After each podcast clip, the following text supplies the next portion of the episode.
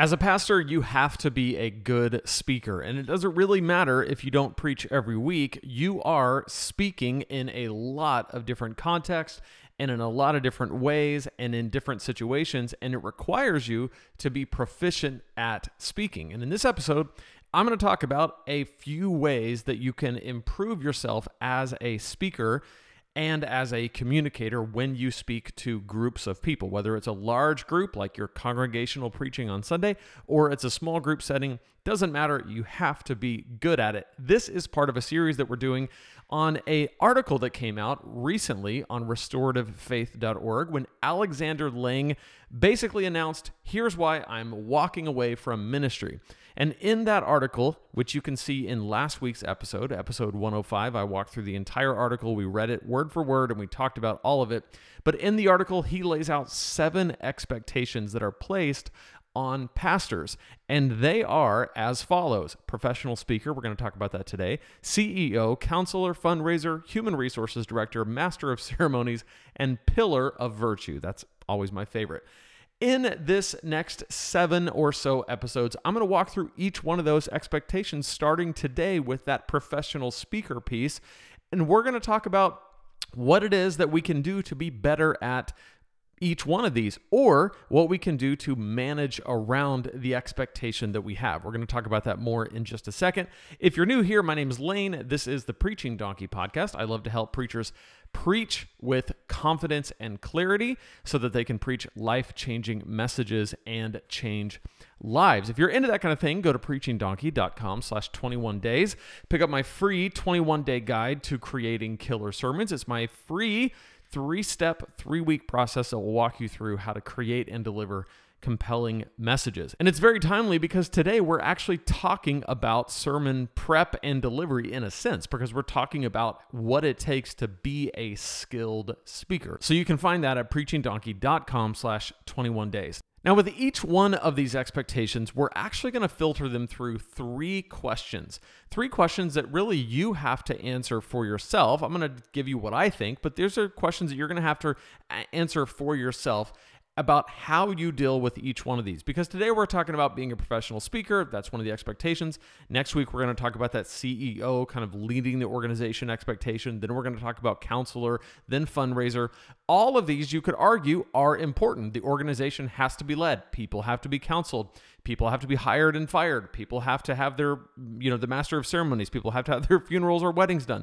All of these are important but you have to decide for yourself and in your context how you are personally going to handle each one of these expectations. And there really are three ways of dealing with them. Number one is to embrace it personally, number two is to delegate it, and number three is to outsource it.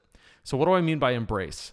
Embrace means that I look at it and I say, yes, this is an expectation that me as a pastor in this position I need to embrace this expectation as a responsibility for myself, as a personal expectation that I'm going to get better at this and become proficient in this skill. That's embracing. Delegating means, yes, I understand this is important, but I'm not the person for it. Someone else on my team is going to embrace this expectation. An example of this might be that you're the lead pastor and you realize that counseling is something that within your church is an important thing and you need to care for people in that way, but it's not really for you to do as the primary responsibility coming from your desk and your office, but there's someone else on staff who would be better to handle that, right? That would be delegating. And the third thing would be outsourcing, where you say, This is an important thing. However, it's not something that I'm going to embrace personally, and it's also not something that anybody else on my team is going to embrace. It's something that really somebody outside of our organization is somebody that we need to outsource to that can do this better. An example for this might be something like fundraising, where you say, okay, we have a big project coming up, and yeah, I could do all kinds of research on what it takes to raise money for a big capital campaign, or I could hire an agency who does this, a consulting firm who this is what they do. They help nonprofits and churches raise money. Another example might be that counselor example where you say, I'm not personally a licensed professional counselor, and neither is anyone on my team. And so our method is to outsource that responsibility, not the responsibility of caring for people in a pastoral sense. Do not misunderstand me. We don't outsource that. What we outsource is the professional level counseling that we cannot and do not provide. That might be a way that you approach it. So, with each one of these seven things, and I don't want to get ahead of myself because we're going to spend a week on each one, we're going to run it through that filter. Now, today is this idea of being a professional speaker. So, let's just think about this. If you are a pastor and if you're watching preaching donkey videos, you're likely a pastor who preaches. If you think about it, and I don't know if I've ever talked about this like publicly on this channel, but when I think about who you are as someone who watches Preaching Donkeys videos or listens to our episodes, I think about you as a pastor, but not just a pastor. You're a pastor who preaches because not every pastor preaches, right? There's care pastors who don't preach. There's executive pastors who typically don't preach. There's missions pastors who don't preach. So I think about you as a pastor who preaches. Doesn't necessarily mean that you're the lead pastor, but you're a pastor who preaches. So you're a pastor who preaches and you want to communicate better, right? You have this idea that communicating better, speaking better, is a good thing. It's a good in your career and in your ministry to be a better, more proficient speaker. So you want to communicate better. So you're a pastor, but not only a pastor, you're a pastor who preaches. And not only are you a pastor who preaches, you're a pastor who preaches who wants to communicate better and not only do you want to communicate better, but you're open to coaching. So you don't feel like you have it all figured out and you don't feel like it, you're you're the source of all knowledge. You're willing to get coaching from other people. You're open to coaching and not only that, you're open to coaching from me, whether that's just through my content, through my books, through my courses or one-on-one. You're open to coaching in some way from eh, here those of us here at Preaching Donkey, okay? So when I think about you, that's who I think about. So, more than likely, you're someone who embraces this idea of being a professional speaker. Now, I want to say, he uses the term professional speaker. Don't get hung up on that word. What does that mean? Does that mean you're making the speak it, speaking circuit and corporate events? No, it means that a big part of your profession, your career, involves speaking. And as a preacher, another way of looking at what a preacher does and is is professional speaking. They are a professional speaker. People pay them to speak. It just so happens that your speaking happens typically on a Sunday morning in a sermon context within a church service. It's still speaking and it's still part of your profession. Are we clear on that? okay, good. I think most of us are good on that. So it is something that, yes, we embrace. The second question might be okay, is it something that we need to delegate? The answer is in some ways, yes, right? Because, and by the way, there are a lot of hybridized, we're going to see that it's not a very clear cut embrace or delegate or outsource. In some cases, it's all three. And I think with being a professional speaker, working on your speaking, you're going to embrace it. At a core level, you're going to say, yes, I want to speak better because this is a realistic expectation that is placed on me as a pastor who preaches. I want to speak better. I'm going to embrace it. But we're going to see as we walk through our content today, it's also incredibly wise to delegate that responsibility to other people on staff as well so that it is a shared responsibility so it's not completely on you one of the things he talks about in this article that we read through last week is the overall kind of burden, this ongoing burden of like preaching every week, writing the sermons, memorizing the sermons, delivering the sermons week after week for years on end becomes exhausting. And no matter how proficient you are at it, no matter how skilled you are at it, it is an exhausting thing. So sharing that responsibility to where you're not the only one on staff who preaches, but it's a shared responsibility among other staff people is a wise decision. So I'd highly recommend become proficient in it yourself, embrace that expectation, but also delegate it and then outsourcing.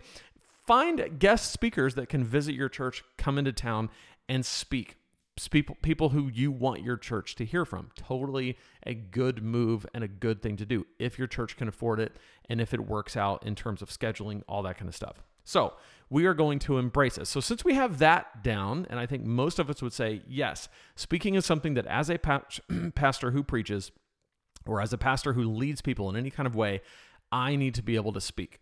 So I want to give you a few ways that you can become a better speaker. Now, I want to mention Preaching Donkey has a ton of resources on this topic. In fact, this is our bread and butter. This is what we do. The entire thrust of Preaching Donkey was started on this idea that preachers need to become better at speaking because speaking is such a massive part of what they do. And not just speaking, but communicating, capturing the attention of your listeners and maintaining that attention for an extended period of time so that you can lead those people to life change. You cannot get a message across without attention. You have to have the attention of your listeners. And to get attention, you have to be interesting, you have to be compelling, you have to be there has to be something about you and what you're saying that people care about. So we talk about that all the time. So the first thing I would say, if you want to be a better speaker, subscribe to Preaching Donkey, get the 21 day guide, preachingdonkey.com slash 21 days, and dig into our content because there's a ton on it. So I'm not going to say everything in one video that there is to say about how to become a better speaker, but just know we do this here. So just know that. But with that said, I do have a couple of things I want to mention. Number one, preparation. Number two, sweat the small stuff. And number three, evaluation. Okay, so preparation. You cannot overcome a lack of preparation. Preparation for your sermons is vital. When you get up to speak, if you are prepared, it gives you a massive edge. Because what happens is, if you're not prepared, if you don't know what you're going to say, if you don't know where the sermon is going, if you didn't have time to uh, prepare, if you didn't make the time to prepare, if you don't really know the text, if you don't really know the bottom line that you're making or the main point that you're making, you don't really know the supporting points, you don't really have those illustrations down, you don't really have the stories down and the examples down, and you don't really have a clear application, what happens is it's incredibly hard to get up there and communicate anything because you're not clear on it. So the first thing I would say is give preparation its due. Prepare for the sermon. And if you struggle with this, if you struggle with preparing for the sermon itself or just writing a sermon in general or writing a speech, for lack of a better word, but in my case, a sermon that you're going to prepare, go to preachingdonkey.com slash jumpstart and check out Preaching Jumpstart. It's a course that I made for people who are trying to figure out how do I write and deliver a sermon? What does that look like? And I go into detail about how to make the outline, how to make the illustrations, how to give the examples, how to make application work, how to put it all together, get up and deliver that message. Preachingdonkey.com slash jumpstart. Check that out. So preparation is huge. Number two, sweat the small stuff. In your delivery, when you deliver your message, you need to pay attention to the small things. Here's, the, and this is simple. Can people hear you? This is something that drives me nuts. When you're when you're speaking at when you're at a, an event and someone gets up to speak and there's a microphone and they don't want to use the mic. They're like, "Oh, can you guys hear me? Can everybody I don't need this, right?" And they put it away. And I'm thinking, "No, we can't hear you." Or if we have to struggle to hear you, then that's annoying. And what you're going to have is a bunch of annoyed people in your audience who would rather you just use the mic than have to struggle to hear what you're saying. As a pastor, who knows what you're doing, just don't do stuff like that, right? Like, use the mic, use the tools that are there. Are there visuals? Can people see what you're saying? Are you showing and not just telling? Are you making eye contact? What is your stage movements like? Are you pacing back and forth like a caged lion? Or are you em- engaging with your whole body? Are you doing what's natural to you? Or are you trying to force fit some kind of like contrived TED talky, okay, I make this point, I do this transition, I walk this way? Is it authentic? Like, I talk about some of these things, and it can seem like, wow, those are really, that's like sweating the small stuff, isn't it? Yeah. yes. Sweat the small stuff. Pay attention. I'm not saying sweat it while you're speaking. Like, get up, speak, preach with your whole heart, give it all you've got. But when it's over, sweat the small stuff. How did I do? What can I improve on? How did it come across? And to do that, you have to do the third thing, which is evaluation. And what this means is you need to record yourself speaking. Every single time you speak, record it. Video's best, audio's good enough. Okay? If you can see yourself, that's the best way to do it. If you can see yourself and hear yourself. If you can't do that, or if it's too awkward, or people are going to wonder why you're setting up your phone, cool. Hit the voice memo app on your phone, hit record. No one will even know it's happening. Record yourself. Listen to it later. In most cases, if you're preaching, it's recorded, it's on video, it's streaming live on Facebook. Okay, so you have the video. Watch the video of every sermon you give because in that, you're able to see okay, it looks unnatural when I do that. Okay, I'm saying um and uh way too much. I'm vocalizing my pauses. That's what that is. It's a vocalized pause. And you can stop that by slowing down, taking a breath, and understanding why you fill your language with these uhs and ums that really litter and pepper your otherwise clear sermon with a bunch of confusion and fluff that doesn't need to be there, that only takes away and distracts from your message. So pay attention to the small things by evaluating. And then what happens is this becomes a cycle. You prepared, right? You delivered, you sweated the small stuff. Not in the moment, but you sweated it before and you sweated it after. I love this quote from Howard Hendricks. He wrote the book Living by the Book. I remember listening to this message that he gave to a group of seminarians, these these future pastors. This was back in the 1970s. And he said, when it comes to sermon prep, someone's going to sweat. Either you do before or they do during. I was like, that's a great point. When you preach, if you didn't sweat a little bit in preparation, they're going to sweat when you give it because it's going to be awkward and uncomfortable and clumsy, and they are going to feel empathetic towards you. They're going to feel embarrassed. They're going to feel awkward. These are all things you do not want your listeners to feel during a message. So preparation is key. Sweat the small stuff and then evaluate and then repeat. And that cycle can start to improve your entire kind of system for preparing and delivering messages. And over time, you become a better speaker. Of all the expectations that he lays out, of all the seven expectations, this is the one that I feel like makes the most sense to fully embrace as a pastor to say, if I'm going to get good at one thing, I am a vision caster, I am a teacher, I am a preacher. I with my words, I create worlds. With my words, I connect human hearts to God. With my words, there are certain things that I'm able to do like no other profession does it. So I'm going to get good. I'm going to get proficient.